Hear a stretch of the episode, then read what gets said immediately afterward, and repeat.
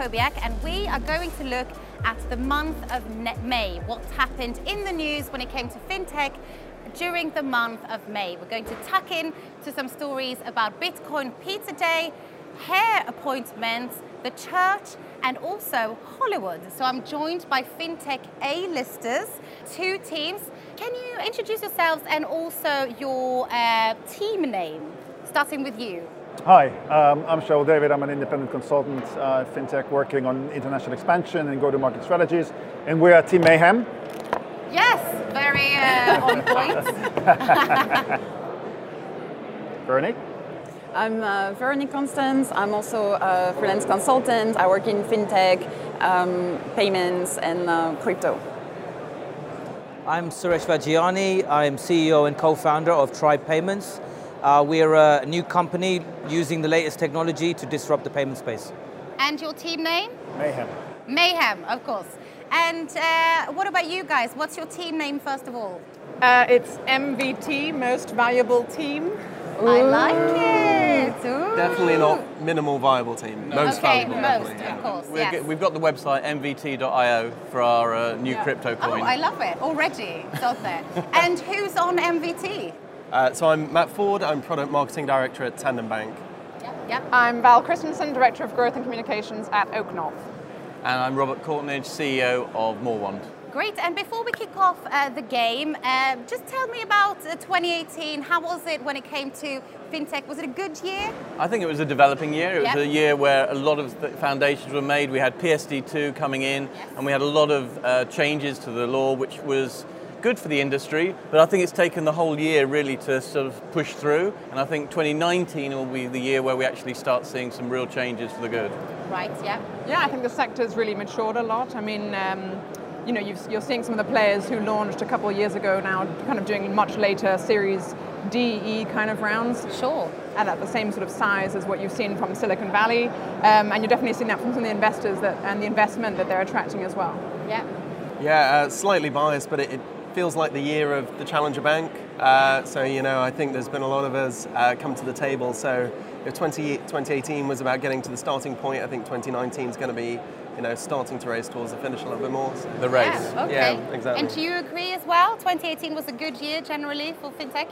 Uh, I think it was, it was a good year. I think that it was almost laying the foundations for what's coming. Yes. Um, I think that the actual real innovation is still yet to come. Right. I think it was a great year. As the other team mentioned, uh, Challenger Banks expanded and um, yes. um, got a stronger position in the market. Incumbent banks have started to, to move faster and respond. There was also a toughening of regulation and uh, in general quite a lot happening. Yes. Yeah, I was going to say I need to be uh, careful with what I say because it was the year of RegTech. Um, yes. So careful. But we are seeing fintech move away from the big markets as well um, across the world. Uh, a lot more interest and a lot more capabilities in other markets around the world. So it's not just a, a UK and, and, uh, and, New York kind of thing. That's Great. Uh, so let's uh, start the game. Is everyone ready? Yay! Okay, so the anti-phishing work group have estimated that almost 1.2 billion dollars of what has been stolen since 2017? Bitcoin? Bitcoin is your answer? Crypto, I would say. Yeah, it must be crypto. Uh, Bitcoin, maybe. Crypto tokens of some sort or other. So crypto is the right answer, but Bitcoin is obviously uh, on, on track. Uh, so what do you think? Does that mean that crypto is secure? So cold storage is great for crypto, yes. except that you still have to put it into hot storage to download it and spend it. And, uh, and I think the other thing about last year, and I think the reason it was so big was because you had all the ICOs going on.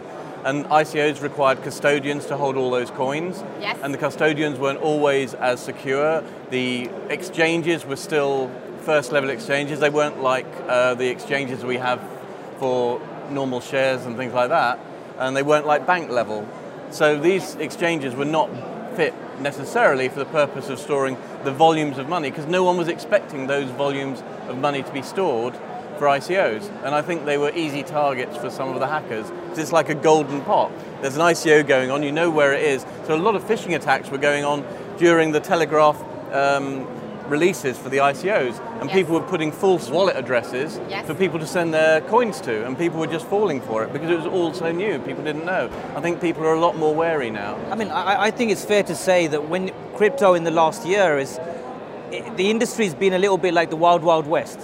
Um, there hasn't been a lot of regulation, security around it. We're now seeing the maturing in the sector. We're actually seeing, you know, regulated ICOs. We're seeing processes in place that are with safeguarding measures. So I really would say that last year was was a learning curve. Yes. Um, but it really, really was the wild, wild west where every Tom, Dick, and Harry was launching an ICO without any protection or even understanding what they're launching. I'd agree with that. And uh, in general, when it comes to to security, whether that's from uh, phishing methods or any other, the system is only as strong as its weakest link.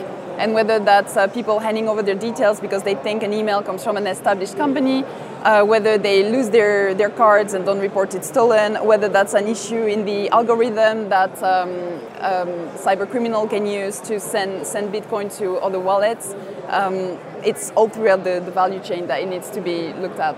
Yeah. But, it, but it's also all these um, activities happen on the interface between the digital and the real system because um, the crypto doesn't happen um, in, in isolation with everything else. So whilst inside blocks are very secure, that's not where, where the uh, where criminals target.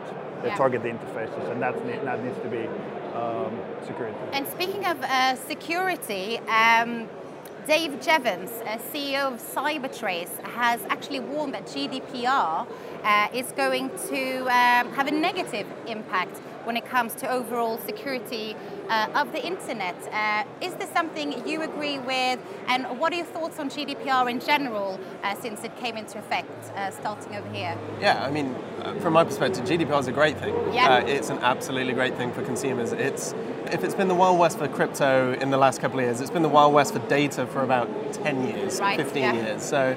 So it's about time that there was there was a lot of boundaries put in there. Even if you go back to the Equifax breach, you know, I think that was probably for me uh, the tip of the iceberg. That Yes. you know, it's, uh, up until now, like most of the time, it had been about data collected on your behalf, your credit assessed on your, uh, you know, without you uh, necessarily knowing what's held on you. And you know, I think it's it's shaking up the industry. It's doing all the right things, and hopefully, kind of shaping shaping the way for the next, you know, five to ten years in, in quite a turbulent space. Yes, you see it as a positive Yeah, it's a thing, great thing. Yeah, absolutely. There's lots more transparency. I mean, it feels like every week now I, I have an, I'm reading another headline about some kind of data hack, whether it's uh, you know British Airways, LinkedIn, um, and now there's I think there's a, a website you can go to. I think it's called Have I Been Pwned or something, where you can actually look and see uh, where your data, if, if you have been hacked and if your data is being sold somewhere, uh, you know, on the internet. Um, and I think that transparency and that uh, and just really putting it at the, the top of the agenda for the consumers, that they're very aware of who they're giving their data to and also how to protect it.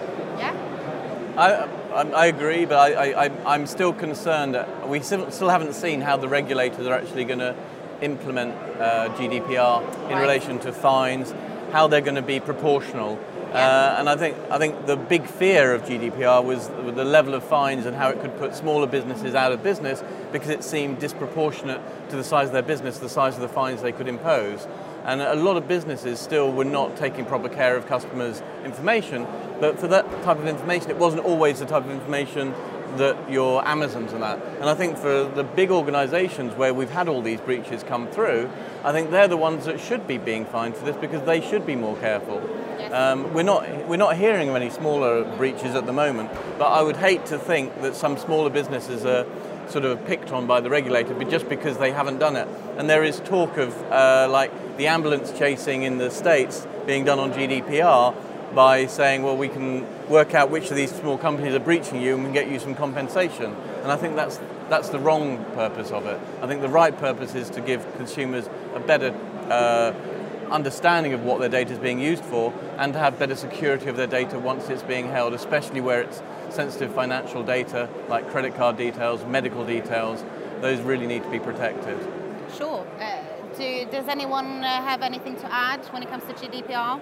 On the data side, I would echo what uh, Robert said on um, the size of the fines. Yes. So in financial services, a lot of companies are, are scared to be fined a big amount by the regulator, um, and the fines need to be proportionate with the, the revenue of the company. So, for example, on the Facebook uh, Cambridge Analytica data um, breach, the level of fine that they got for that, considering the size of their company, was, was ridiculously small. So it's about also in terms of um, the punishment for the companies that don't take it seriously to actually make it proportionate. Okay, great answers. But this is, of course, uh, a quiz.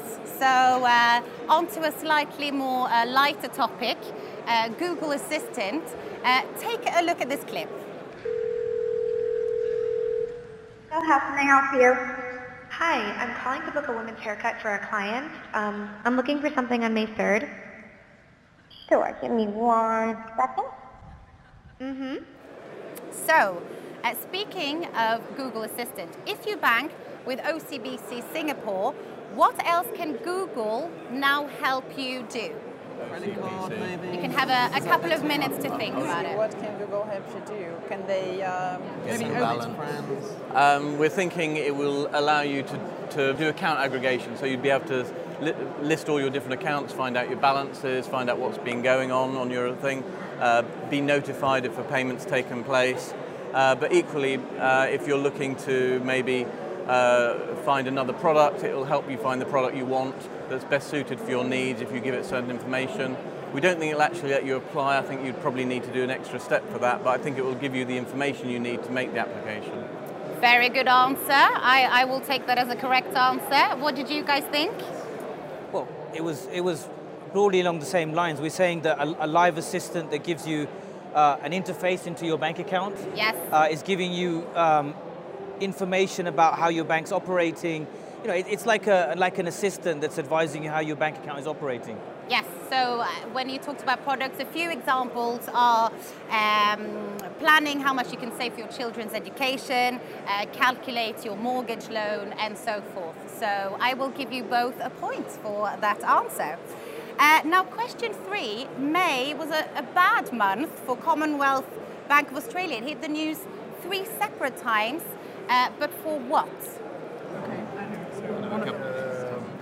They were building dead people.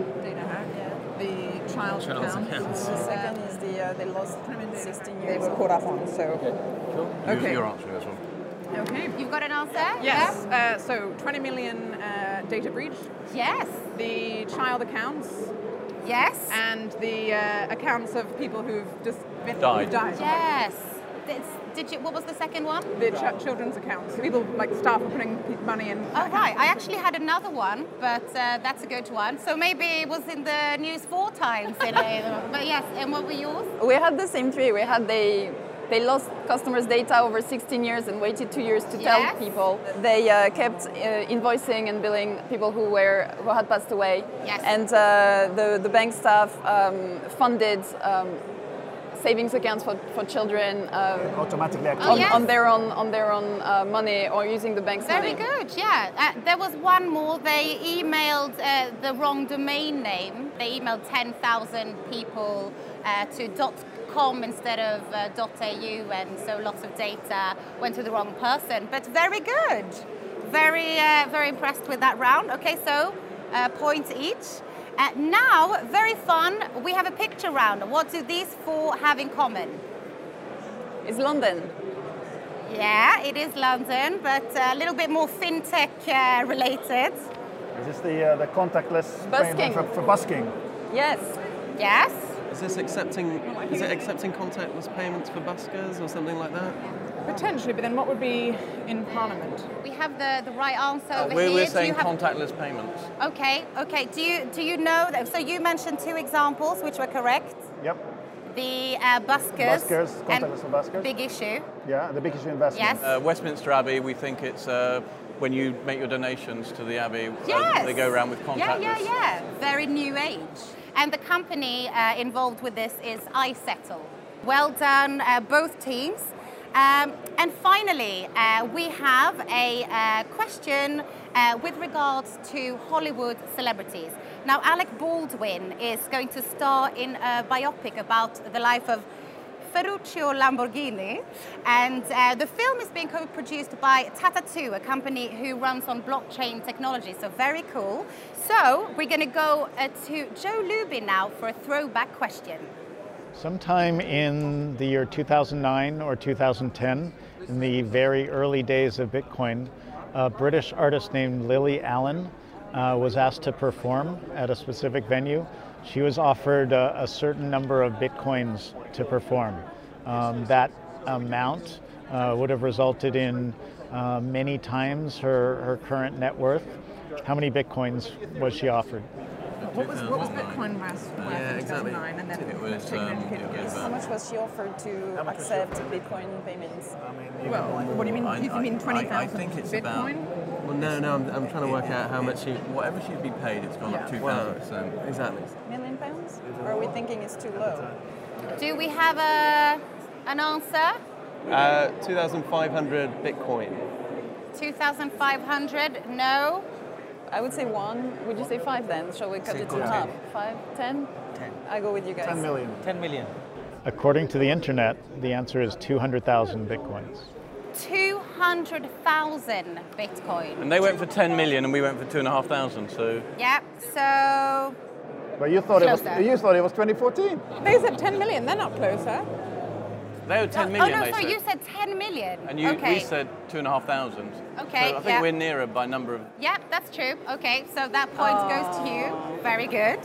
Uh, so yes. Lawyers. Never have lawyers. So in 2014, Lily Allen described herself as an idiot for refusing to sing on a live stream broadcast uh, where she would have received 200,000 bitcoins. I mean, that is uh, really bad. And they would now be worth a massive 1.6 billion pounds.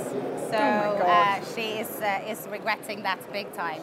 So that's the end of the quiz game. But before we go, I just want uh, you to uh, get an opportunity to, for a couple of minutes, uh, talk about your company and uh, what you're doing um, when it comes to fintech at the moment. So if we start over here. So, uh, Tandem Bank's a digital challenger bank here in the UK. Uh, we offer a full suite of financial products. We do everything from mortgages through to savings and credit cards. Um, 2019 is going to be a really big year for us. So, uh, we've just launched uh, a new card called the Journey Card, Okay. uh, which is a, a near prime card for people who are new to credit or have a thin file. So, really helping them build their credit history um, and, and take control. Um, and we're about to launch Auto Savings, which is our brand new savings product, which is really exciting. So uh, this is really solving the problem of not people who want to necessarily optimize their rate and have got 5,000, 10,000 pounds, but Right. need to start that savings behavior. So it's an automated savings proposition that helps you save little, small amounts frequently throughout the month to kickstart that savings behavior. So it's going to be a really exciting year. Um, yeah. Sounds like it. Great. Um, so at OakNorth, our mission is to help SMEs and entrepreneurs get the debt finance they need to grow. Uh, in the UK, we do that through our own balance sheet lending uh, through OakNorth Bank, and we've lent about uh, two and a half billion to date. We'll lend about another three billion uh, next year, and that's without uh, without any defaults um, and profitably. Um, and then outside of the UK, we're licensing our fintech platform that's helped us to get uh, to the success that we've had so far in the UK. The platform's called OakNorth Analytical Intelligence. We're licensing it to other banks so that they can replicate our SME lending model in the UK in their own markets. Uh, I'm Robert Courtneidge. I'm the CEO of Moorwand, which is a new EMI. Uh, prior to that, I was 30 years a specialist payments lawyer, uh, and I'm trying to bring the legal and regulatory speciality into an EMI to create new and special solutions to uh, create stuff that people haven't done before in this industry, uh, embracing things like crypto, embracing new uh, cross-border opportunities, and trying to come up with stuff that people just didn't want to touch before. Um, we're going to be the first uh, EMI unicorn, I think, in my Okay. my intention. Uh, and I'm also, for the for the best part, I'm one half of FinTech Unplugged, uh, and bizarrely, my other half of FinTech Unplugged is sitting over here. Oh, okay, which leads us uh, perfectly to you. Uh, so I'm Suresh Vaghjiani. I'm uh, CEO of a new payments company called uh, Tribe. Uh, what we're doing is we're using the latest technology to solve problems that existing technology providers are struggling to do. What we're finding is a, a lot of providers uh, in the space have ended up being in this space just because they've been at the right place at the right time. Yes. Technology is moving so quickly now that we actually think that using the latest technology, we can provide some amazing solutions. And that's from issuer processing, acquirer processing, uh, and everything that sits in between, including crypto vaults and, and the likes. Okay. I'm Veronique. Uh, same as earlier, I'm a consultant in fintech, so super interested in, uh, in the field and have been watching it for the past 10 years. Uh, very interested in exchanging knowledge with um, whoever wants to discuss. I'm Shaul David, I'm a, an independent consultant. So um, I think going back to the question of uh, 2018 and, and, the industry reaching scale and reaching scale on a global basis, I'm excited with 2019 uh, for, the, uh, for FinTech to finally deliver on, um, on, on, the promise of better financial services across the world. So speaking and, and helping companies do that uh, from the UK outside, from outside into the UK. It's going to be an interesting year. Great. And now the moment we've all been waiting for. Who won the competition? And it is you guys! down, Suresh. You went down. Congratulations. This, just to say, this is the first time in five years in any of these competitions that I've ever beaten Suresh. just saying. well, congratulations. Uh, and that's all for this round. I just want to end on a note that May is also Bitcoin Pizza Day, which I know is uh, Ali, the founder of FinTech Finance, favorite story and day, uh, apart from his son's uh, birthday, of course. Um, but basically, on the 22nd of May, Laszlo purchased a pizza for 10,000 Bitcoin. You may know the story. At the time, it was only worth $25. Um, this, so this was in uh, May 2010. But uh, on May 22nd, 2018, the same pizza would have been worth, can you guess? Bonus question, even if you've already won. 20 million. 25 million? $82 million. Hey, you went far, yeah. That's a lot of dough. um, thank you so much uh, for joining. And up next is Stu. Thanks for watching.